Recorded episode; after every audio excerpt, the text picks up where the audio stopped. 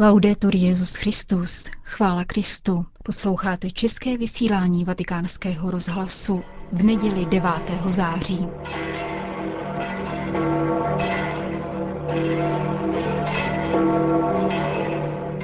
Svatopetrské náměstí dnes zaplnilo 30 tisíc lidí, aby se s Petrovým nástupcem pomodlili k Matce Boží. Krátce před polední modlitbou papež František komentoval dnešní evangelium. Cari fratelli e sorelle, buongiorno. Dobrý den, drazí bratři a sestry. Evangelium této neděle podává epizodu o zázračném uzdravení hluchoněmého, které způsobil Ježíš. Přivedli k němu hluchoněmého a prosili ho, aby na něho vložil ruku. On však na něm vykonává řadu různých gest a především ho bere stranou od zástupu. Stejně jako při jiných příležitostech Ježíš jedná vždy diskrétně, nepřeje si zapůsobit na lidi, nevyhledává popularitu a úspěch, nýbrž touží jedině potom, aby lidem prokázal dobro. Tímto postojem nás učí, že dobro se má konat bez rozruchu a okázalého vychloubání, aniž bychom o něm vytrubovali. Koná se v tichu. Když Ježíš odstoupil stranou, vložil hluchoněmému prsty do uší a dotkl se slinou jeho jazyka. Toto gesto odkazuje ke vtělení. Boží syn je člověkem, který se plně včlenil do lidské reality a tudíž dokáže pochopit strasti jiného člověka. Zasahuje gestem, do něhož zapojuje veškeré své lidství. Zároveň ovšem Ježíš dává pochopit, že zázrak se uskutečňuje kvůli jeho spojení s Otcem. Vzhlédl proto k nebi, povzdechl si a vyslovil rozhodné slovo efata, což znamená otevři se. Onen muž se v mžiku uzdravil, otevřel se mu sluch a rozvázal jazyk. Uzdravení pro něj znamenalo, že se otevřel druhým a světu. Toto evangelní vyprávění zdůrazňuje nutnost dvojího uzdravení. Především se jedná o vyléčení z nemoci a fyzického utrpení, aby se tělu navrátilo zdraví, ačkoliv tohoto cíle v pozemském horizontu nelze plně dosáhnout, navzdory značnému úsilí vědy a lékařství. Existuje však také druhé uzdravení, které je možná složitější a léčí nás ze strachu, kvůli kterému vytěsňujeme nemocné, trpící a postižené lidi. Existují mnohé způsoby marginalizace, ať už je to falešný soucit, anebo naprosté potlačení problému. Když máme co dočinění s lidmi poznamenanými nemocemi, úzkostí či obtížemi, zůstáváme hluchoněmí. Nemocný či trpící člověk se mnohokrát stává přítěží, zatímco by měl být příležitostí k tomu, aby společnost projevila svou péči o nejslabší a solidaritu s nimi. Ježíš nám odhalil tajemství zázraku, který můžeme opakovat rovněž my. Staneme-li se protagonisty onoho efata, onoho otevři se, kterým navrátil řeč a sluch hluchoněmému. Jedná se o to, abychom se otevřeli vůči tísni svých trpících bratrů, kteří potřebují pomoc a varovali se sobectví a uzavřenosti srdce. Ježíš přišel, aby otevřel, osvobodil právě naše srdce, tedy nejhlubší lidské jádro, aby nás tak uschopnil k plnosti vztahů s Bohem a ostatními lidmi. Stal se člověkem, aby člověk ještě více ohlušený a oněmělý hříchem mohl naslouchat božímu hlasu, hlasu lásky, která promlouvá k jeho srdci. A naučil se tak mluvit tímto jazykem lásky a tlumočit ho do gest velkorysosti a sebedarování.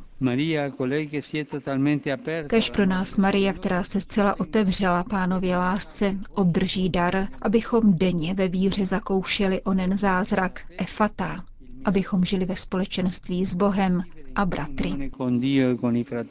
Po společné mariánské modlitbě Petru v nástupce všem přítomným udělil apoštolské požehnání. Sit nomen Domini benedictum. Ex hoc nunc et in seculum. Aiutorium nostrum in nomine Domini. Qui feci caelum et terram. Benedicat vos omnipotens Deus, Pater et Filius et Spiritus Sanctus. Amen. V závěru poledního setkání s věřícími se papež František zmínil o dnešním blahořečení ve Štrasburské katedrále Pany Marie. Oggi Dnes se ve Štrasburku slaví beatifikace Alfonsi Marie Eppingerové, zakladatelky sester nejsvětějšího spasitele. Vzdejme díky Bohu za tuto odvážnou a moudrou ženu, která za utrpení v tichu a modlitbě svědčila o boží lásce především těm, kteří byli nemocni na těle a na duchu.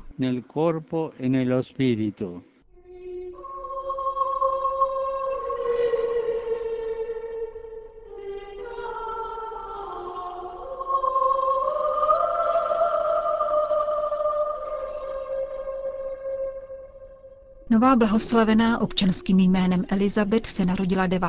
září 1814 jako první z jedenácti dětí v alsaském Bad Niederbronu a vyrůstala ve skromných poměrech. Už jako dítě bývala často nemocná a učila se nést své utrpení rozjímáním nad tajemstvím kříže a božského milosrdenství. Ve 14 letech přijala první svaté přijímání a od faráře Johana Davida Reicharda obdržela povolení k častějšímu přistupování k Eucharistii.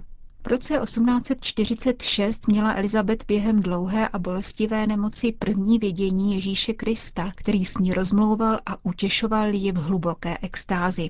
Tyto mystické jevy jí vysloužily posměšnou přezdívku extatička z Niederbronu a když se k viděním přidružil ještě dar proroctví a politických vizí, rozlétla se zpráva o těchto divech až za francouzské hranice.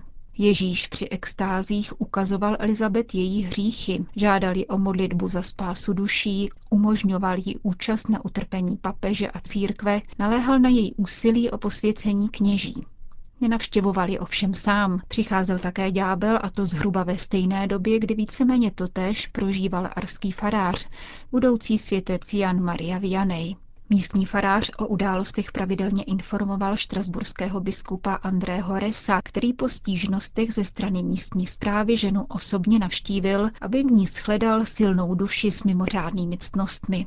Navzdory tomu jí kvůli veřejnému rozruchu nedoporučil vstup do již ustavených řeholních společenství, avšak uznal novou kongregaci sester nejsvětějšího spasitele zaměřenou na péči o nemocné. Elizabet ji svěřila pod ochranu svatého Alfonse Marie de Liguoriho a z úcty k němu rovněž přijala své řeholní jméno. Společenství pak vedla po 18 let až do své smrti 21. července 1867 v Niederbronu.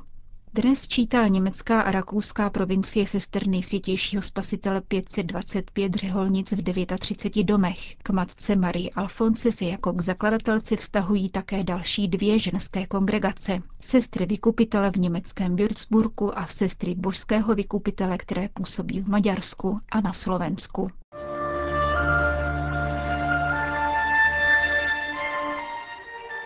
Křesťanství otevírá oči novým horizontům.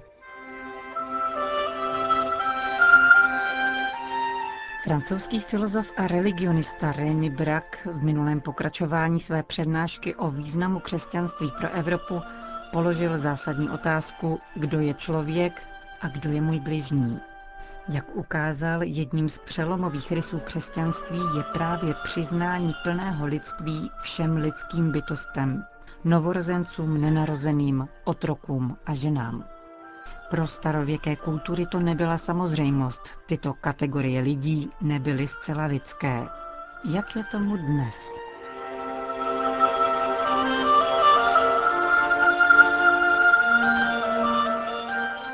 K tomu, abychom viděli podlidi potvrzené jako autentické lidi, nám však nepomůže žádný mikroskop. Abychom se o tom přesvědčili, stačí se podívat na dnešní antiskušenost. Víme daleko lépe než ve starověku, že embryo se rozvíjí kontinuálně od okamžiku oplodnění až po narození. Nepostačuje to však k tomu, abychom ho považovali za člověka. Před 30 lety jsme v některých feministických kruzích, hlasných, i když naštěstí omezených, mohli dokonce zaslechnout názor, že plod není ničím jiným než vředem v lidském těle. Aniž bychom se museli uchylovat k těmto extrémním výrokům, praxe v dnešní společnosti sugeruje cosi podobného. Dnešní společnost se konstituuje jako privátní klub, v němž o přijetí nových členů rozhodují stávající členové, kteří se vyhrazují právo vyloučit nežádoucí kandidáty.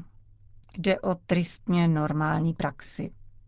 Takzvaná normální kultura rozlišuje mezi člověčenstvím těch, kdo jsou její součástí, zatímco přirozenost jiných národů je považována za v podstatě zvířecí. V některých národech neexistuje pro označení těch, kdo k ním přináleží jiné jméno než lidé. A v důsledku toho jsou ostatní implicitně považováni za zvířata.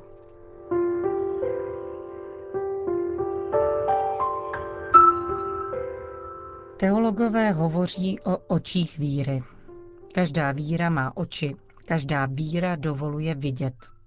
Neznamená to, že by víra umožňovala vidět něco jiného než skutečnost. Předmětem víry není nic jiného než pravda. Křesťanství spatřuje svrchované uskutečnění lidství a vrchol boží přítomnosti v Kristu. A to v Kristu ukřižovaném. V Ježíšově těle visícím na kříži a také v jeho mrtvém těle boží přítomnost v člověku dosahuje svého vrcholu. Nikoli kvůli utrpení, ale kvůli lásce, s níž bylo utrpení přijato. Znamená to, že každý lidský život má svoji vnitřní důstojnost a nezáleží na tom, zda se může vyjadřovat jednáním, zda ještě nemůže nebo již nemůže. Po této dlouhé odbočce si nyní mohu opět položit otázku. Co může křesťanství dát Evropě? V určitém smyslu nic. Nic nového. Nic, co by člověk už dávno nevěděl nebo neměl vědět. Je pouze jedna věc, kterou křesťanství má možnost a povinnost učit dnešní Evropany. Vidět člověka také tam, kde ostatní nevidí nic než cosi biologického k přebrání, ekonomického k využití, politického k manipulaci a tak dále.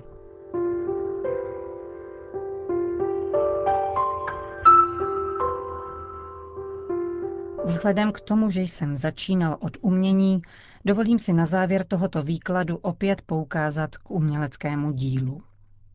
V Bazilice v burgundském Vézle, 40 kilometrů na východ od malé vesničky, kde se narodil můj otec, najdeme v nartexu tympanon, jehož relief představuje událost letnic, tedy sestoupení Ducha Svatého na 12 apoštolů.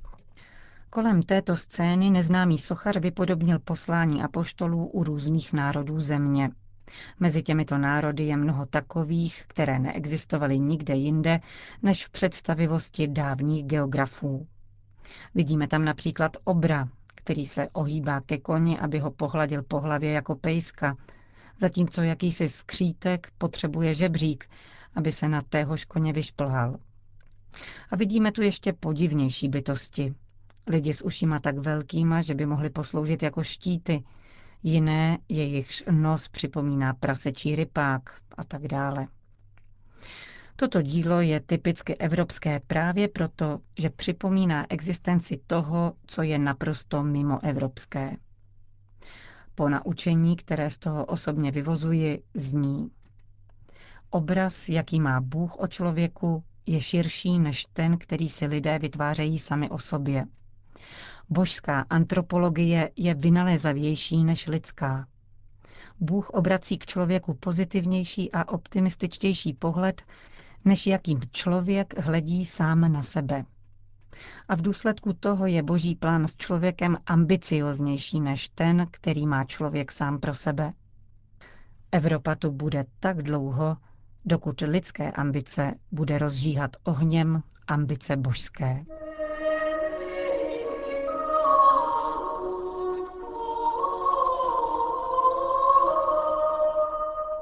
Slyšeli jste závěrečnou část přednášky profesora Rémyho Braga o významu křesťanství pro Evropu. Tento francouzský filozof a religionista ji přednesl letos v lednu v Krakově při přebírání čestného doktorátu na Univerzitě Jana Pavla II.